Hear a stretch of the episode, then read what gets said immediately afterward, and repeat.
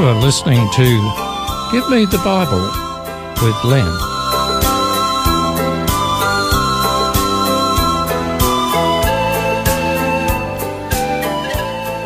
Today's program is entitled Health.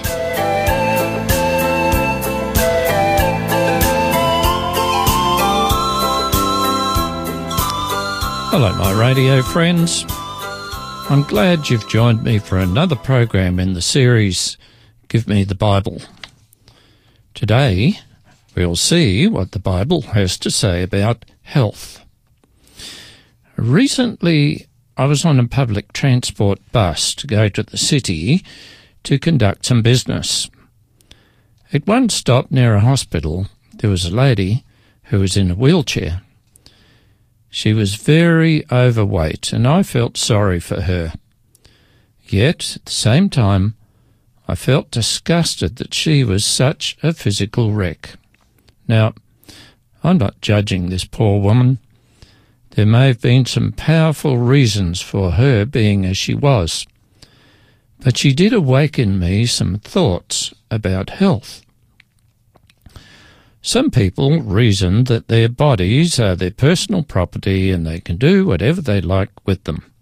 Therefore, some abuse their bodies. And later, when they discover that they have significant health problems, they try desperately to preserve what health they have left. It is interesting that the Bible has a different take on this issue. In 1 Corinthians 6:20, this highlights the point where it says, "You are not your own. You are bought with a price." Now, in the primary sense, this text is saying that Jesus gave his life to pay the price of our salvation. In a secondary sense, the text is saying that we do not live only to ourselves. We have a responsibility to others as well. In the same book of 1 Corinthians chapter 10 and verse 24, the Bible says, Don't be as concerned about your own freedom as much as with your brothers. Freedom to do what you like best is good. But our personal freedom should not override the rights of others. An extreme case illustrating this is where the breadwinner in a family is addicted to alcohol. And because of his or her excess drinking, the family suffers. But health is not just about physical health. There is mental health, social health, emotional health, and spiritual health. Someone may be physically healthy, but is withdrawn and unable to mix with others. As a whole person, that individual has a problem. Same thing could be said about a car. The car might seem to be okay, but if there is a burnt valve in the engine, the car will run but not efficiently. Health involves the whole person, physically, mentally, socially, and spiritually. You may eat all the right things and get enough sleep, but if you're stressed about a relationship or worried about your job, your health will suffer. When God created human beings, He created us in His own image. As such, we were given good health, and were not only healthy, but were happy and holy as well. We were made in such a way that we reflected what God is like to some extent. Humanity today does not reflect what God is like particularly well. As you know, there's a lot of crime, a lot of disease, a lot of abuse, a lot of cruelty, much suffering, much selfishness, and the list goes on. 1 Corinthians 10:31 gives a broad rule to follow in all aspects of life. It says, Whether therefore you eat or drink, or whatsoever you do, do all to the glory of God. And coupled with that verse is another one in Matthew 5:16 which says, "Let your light so shine before men that they may see your good works and glorify your Father in heaven." These are words spoken by Jesus and point out that what we are and what we do should be a good example to others, thereby reflecting God. Are you likely to take much notice of a Christian who cheats, lies, and steals? Would you want to use a Christian as an example for you to follow if that person is addicted to alcohol, or drugs, or pornography? You'd not be very likely to be influenced in the Christian lifestyle if someone who pretends to be a Christian abuses their children either, would you? and you'd be reluctant to let someone try to influence you who is a big, fat, unhealthy slob. Or if that person was pale, thin, and weedy. If that person had bad manners, you would be repelled rather than attracted. As Christians, we should be healthy, courteous, thoughtful, kind, happy, and spiritually, emotionally, physically, and psychologically well adjusted. And all this is part of being healthy. I have a question to you for you. Is God healthy? Well, the answer would have to be yes.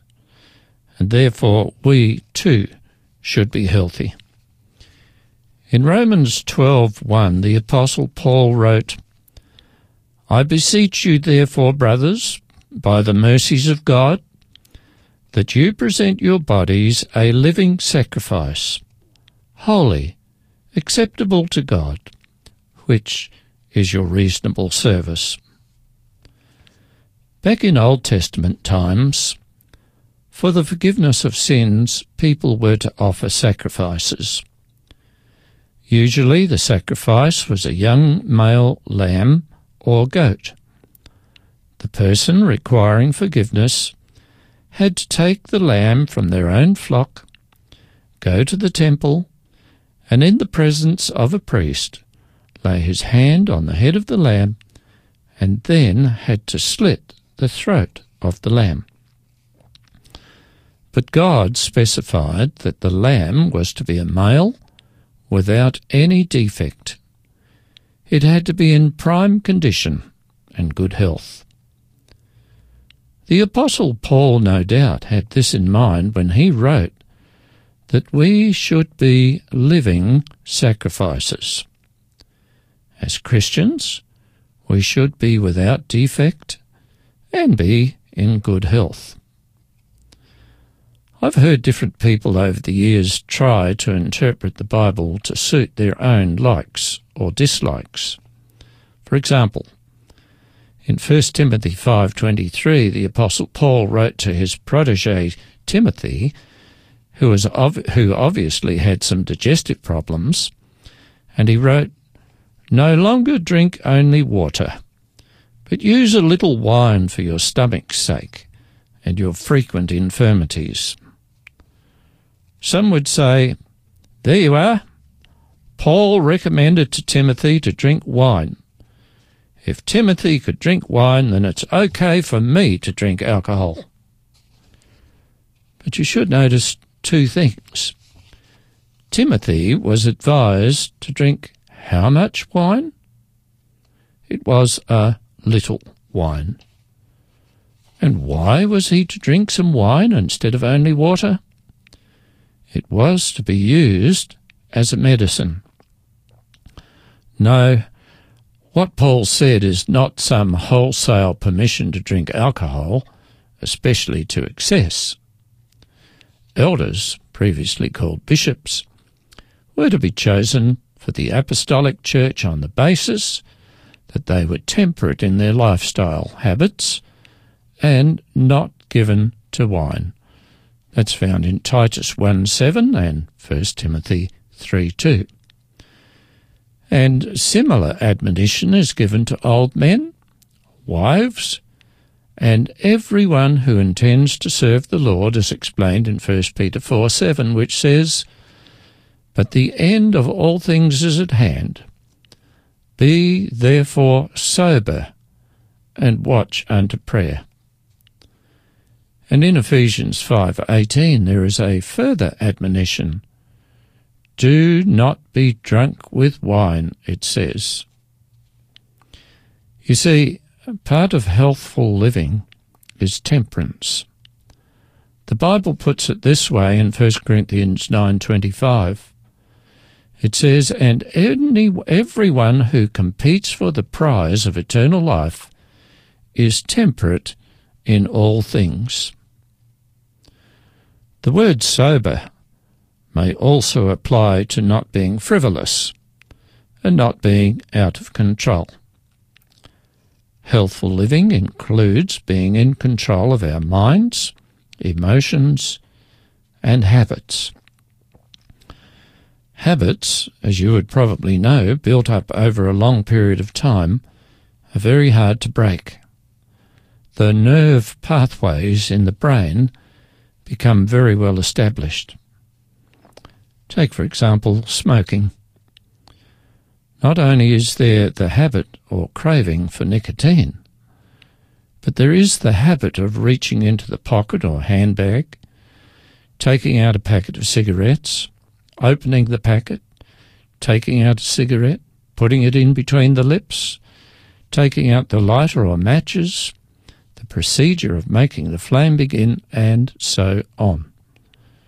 Repeated hundreds and hundreds of times, aside from the habit forming effect of the nicotine, is the mechanical habit of the procedures to actually begin smoking.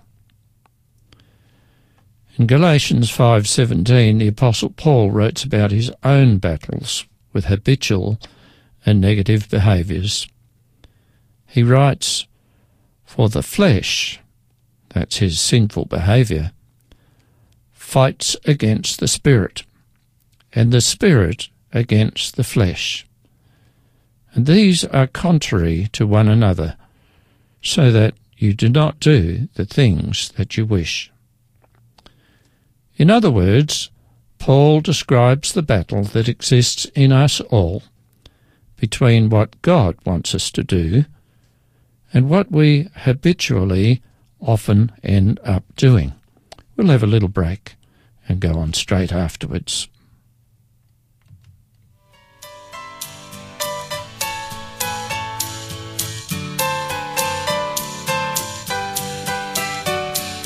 There's within my heart a melody. Jesus whispers sweet and low. Fear not, I am with thee, peace be still, in all of life's ebb and flow. Feasting on the riches of his grace, resting neath his sheltering wing, always looking on his smiling face. That is why I shout and sing. Jesus, Jesus, Jesus, sweetest name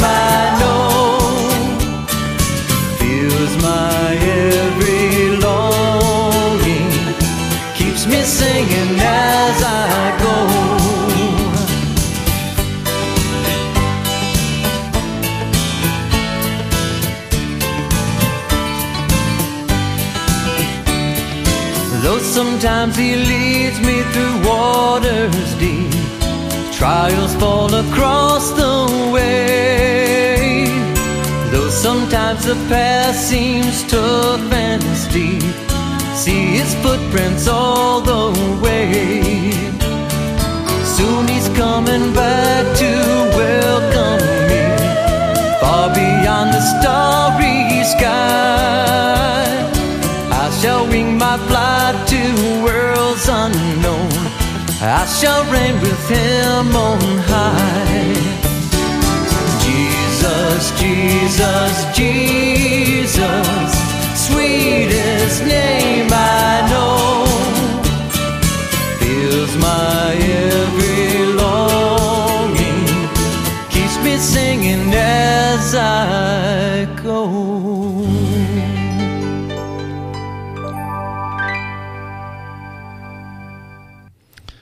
Just before the break, I mentioned to you something from the what the Apostle Paul uh, said about problems in his life and in our lives, especially when we've established habits that are destructive. And this is a big problem. So, how does one get out of the stranglehold of bad habits? So that our minds control our bodies instead of the other way around. Philippians 4:13 provides an answer. It says, "I can do all things through Christ who strengthens me." We don't have to do battle with our sinful nature and bad habits on our own. There is help available.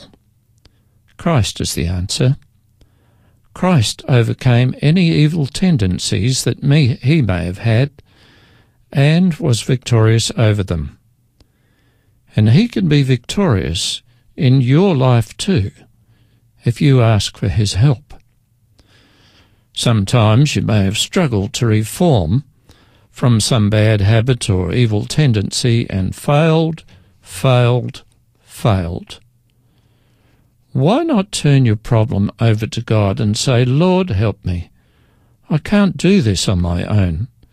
You take my problem, Lord, and please work it out for me. I've heard of people who've been able to give up a bad habit instantly by handing the problem over to God. With others, it takes time. As a person made in the image of God, how do you shape up? How do I shape up? How many marks out of ten do we get? None of us escapes the scars of sin in our lives. We're involved in warfare with our own sinful nature, our sinful tendencies, and the effects of those sinful tendencies. What would God say about you or me? Would he say something about you similar to what was said about Job? Recorded in Job 1 and verse 1, the Bible says that Job was blameless and upright, and one who feared God and shunned evil. Would you be described, as was King David, as a man after God's own heart? That's found in Acts 13:22. Would your assessment be like what was said about Barnabas in Acts 11:24 that Barnabas was a good man, full of faith and of the Holy Spirit? There are plenty of people in the world who are interested in health. After all, one's health determines one's quality of life and longevity. And being sick is not much fun. But health involves more than eating the right foods and getting enough exercise. It also involves healthy relationships, a clear and untroubled conscience, a positive attitude to life, and a hope for the future. In an earlier program, I shared this statement with you. It is a little proverb of a list of four things that are essential ingredients one must have in order to have a happy life. These four things are as follows someone to love, someone who loves you, something to do, something to hope for. I'll repeat that for you. Someone to love, someone who loves you, something to do, and something to hope for. 1 Timothy chapter 3 and the first 12 verses provide an outline for all Christians, including those who hold office in a church. I'll summarize these points for you. A, great, a good Christian should be blameless, that is, he or she should be honest. That person should be married to one spouse. That person should be temperate and serious minded, of good behaviour, hospitable, and know the Bible. That person should not be addicted to alcohol, should not be violent, nor greedy for money, not argumentative, and not covetous. That person should run his or her household well, and the children should be well behaved. That person should be reverent, and should not be double tongued. That person should be a true believer and have a pure conscience. There is no room for slander in that person's life, and that person should be known in the community for fidelity, honesty, and faithfulness. That's quite a list, isn't it? The question is, how do you and I shape up? But the list is quite realistic because, as human beings made in the image of God, all these qualities are qualities that belong to our Heavenly Father. The Bible talks about holistic health. That is physical, spiritual, social, moral, intellectual, and emotional. And finally, for today, I want to mention an interesting verse. It's found in 1 Corinthians 3 and verse 16, and it says, Don't you know that you are the temple of God, and that the Spirit of God dwells in you? A temple is a place where God dwells. The question is, what sort of temple are you? Are you disease ridden? weak and sickly? Are you healthy and strong? Are you mentally or emotionally unstable? Or are you well adjusted and positive? Are you of clear conscience, being faithful and true? Now, only you, dear listener, can answer these questions.